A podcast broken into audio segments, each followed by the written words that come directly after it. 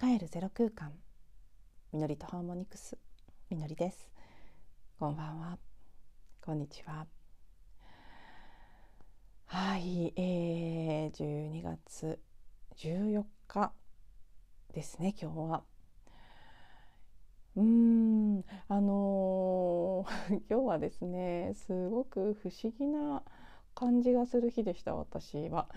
まず朝起きてすぐとても印象的だったのが夢ですね。夢が濃い、えー、この夢がやたら濃くてすごくこうういろんなことが起きている。それはたくさん夢を見ているってことなのか覚えてる量が普段より多いのかどっちなのかちょっと分かりませんけど普段よりも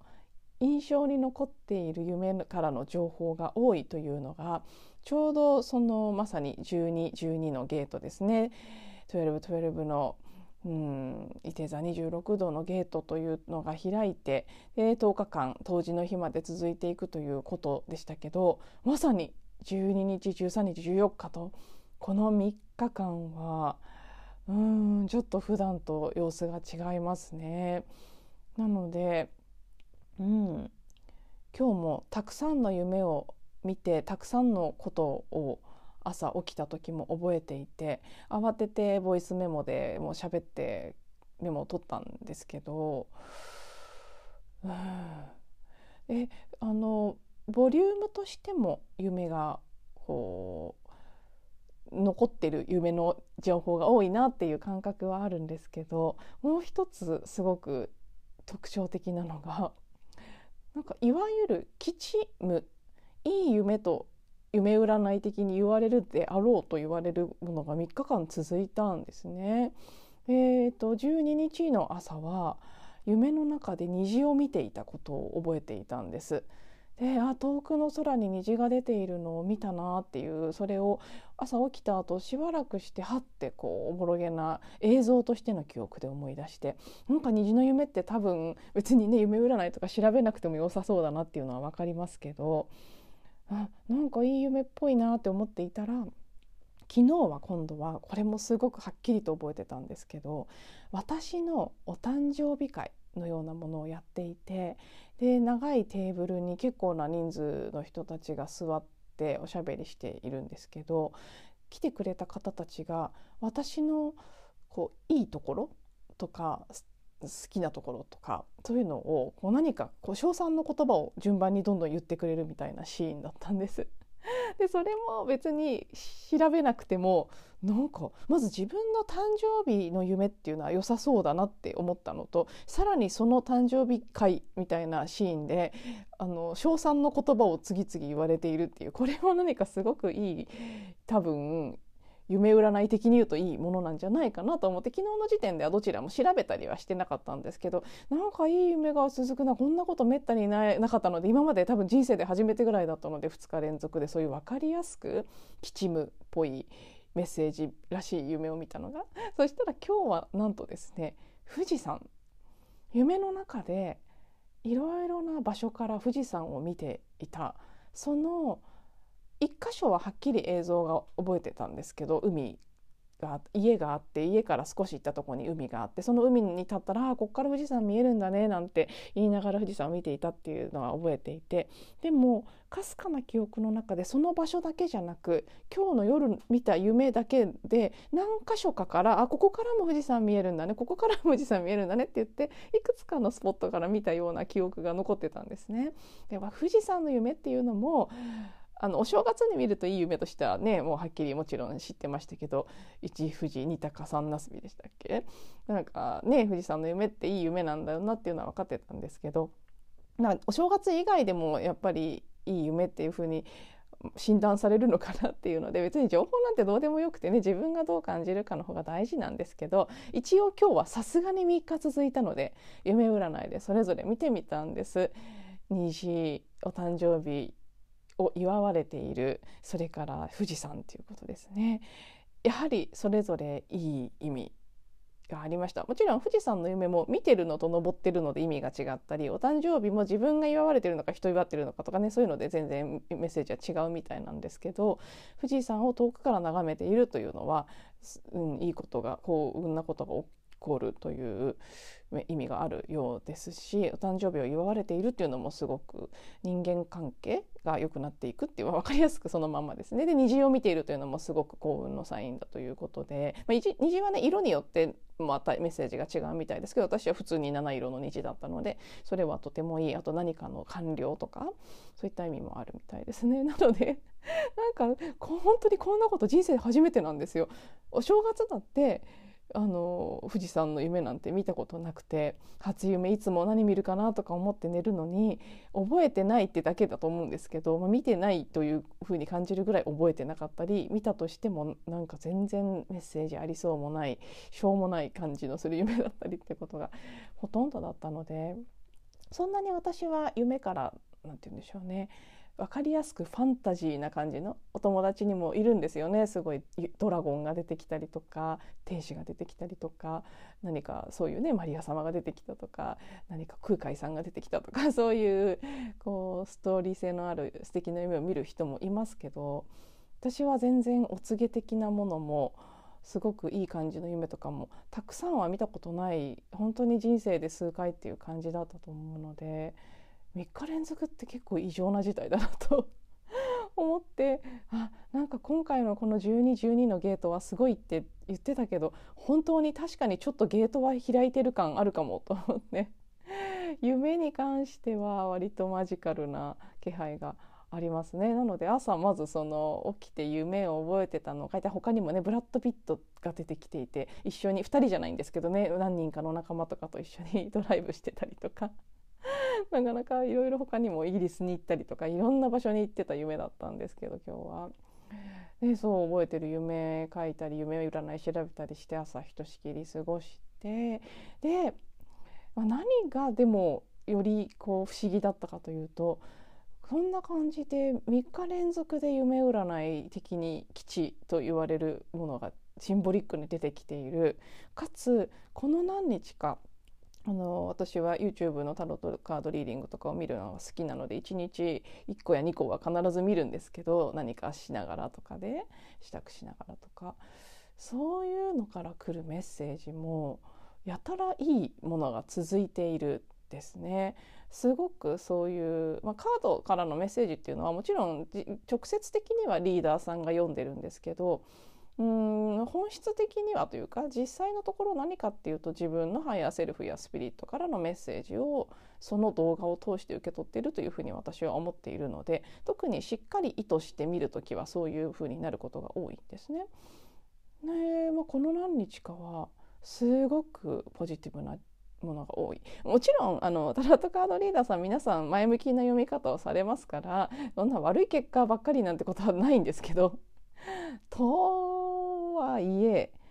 それにしたっていいなって。もちろんそのねどんなカードが出ようと比較的こうポジティブに読むっていう傾向はあるにせよカードそのもの何が出るかは操作できないのでそれがやっぱりカードの出方も異常にいい、まあ、いい悪いはないとはいえやっぱりねあのいいと一般的に思われるタイプのカードとそうでないものとあるのでそういう意味で願いが叶うとかあとまあ強い感じの大きな変化が起きるっていう感じのねものがすごく立て続けに出てたりして。でそんな感じで夢もいいカードリーディングの結果もいいっていうことで潜在意識からはすごく良くなっている好転のサインというやつですね。良くなっていきそうなサインが来ているのに。実際の私のフィーリングとしては今日はものすごく強烈に不安と恐れ。朝起きた時からすごく大きくて。なので夢を書き留めた後は結構2時間ぐらいかけてヒーリングやほぽのぽののクリーニングをしていたんですけどそれで一回持ち直したもののお昼に出かけたら出かけた先でもすごくドーンってもう本当に肩が痛くなるぐらい外外でちょっとこう涙ぐんじゃうくらいガーンと落ちた瞬間があってそれはもしかしたら行った先の土地のエネルギーとかあとはね町にいた人々の集合想念とかに影響された部分があるのかもしれませんしあとはそうそう家を出た時はすごく気温が高くてうららかなという感じのねあなんか秋に戻ったねって言いながら歩いてたぐらい暖かくて穏やかだったのに着く頃になって急にすごい北風が吹いてきて突然暗く寒くなったんですね。なので多分その時点でこう気圧というか空気空模様とかそこのね空間にあったものも変わったと思うので風向きとかも含めですね。何かそういう切り替わりもあったのか。本当あれは3時前ぐらいですかね。2時から2時ぐらいから出かけたと思うので、うん、突然ガンって苦しい感じになった時間帯があって帰ってきた後その後なんかいろいろねヒーリングしようと思って帰ってきたんですけどなぜかいろいろこうジャーナリング的なことを続けて時間が過ぎていったんですけどそれジャーナリングしてた間もすごく眠くてなんだろうこの異常な眠気はって思っていたんですけどどうでしょうね。今今が8時9時前ぐらいです。もうほぼ9時ですね。9時ぐらいですけど。うん7時ぐらいにはちょっと抜けたかなという感じ。なので朝から重たいこう本当に気が重い感じのはあって重いため息をついてしまうような特にそうですね不安と恐れが強かったと思います。特に将来に対する不安とかですね。うんとても強く出てきましたね。変だな変だなと思っていたのがそう3時ぐらいから7時ぐらいまでの間はもう体に大きくはっきり眠気とかだるさとか体の痛さとかで出るぐらい重く出てきた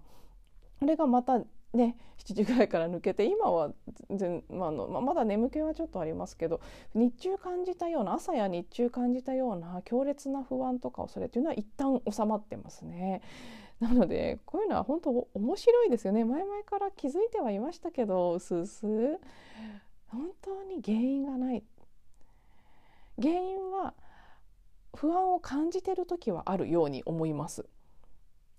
収入今今現時点というよりは今後どうしてどうやって生きていったらいいのかっていうことであったりとかいろいろ不安なことありますよね。物価も上がっていってるしこの先どうなってしまうんだろうっていうこと。あとねここ最近やっぱり政府の動きがちょっと尋常じゃないぐらいおかしなことがたくさん起きていて何かに焦っているのか何かを急いでいるのか多分そうなんだと思いますけどなりふり構わない度合いがさらに極まっているので、うん、そういう意味でもこれから世界はどうなってしまうんだろうって自分の人生もどうなってしまうんだろうっていう不安とかも起きやすくなってはいると思うんですけど、うん、そういうね不安な間はそう目に目の前にあることとか今目の前今この瞬間にはないんですけど未来に投影した不安とか恐れというのを感じていて根拠があるように感じるんですけど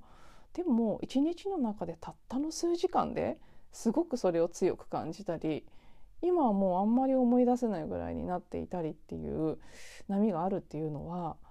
やっぱり頭が思うような形で原因があって結果として不安や恐れっていうのが起きてるわけではなく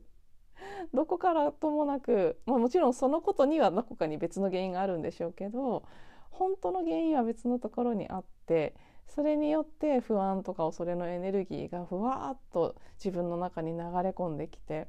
でそれが一瞬こうその感覚が先に来て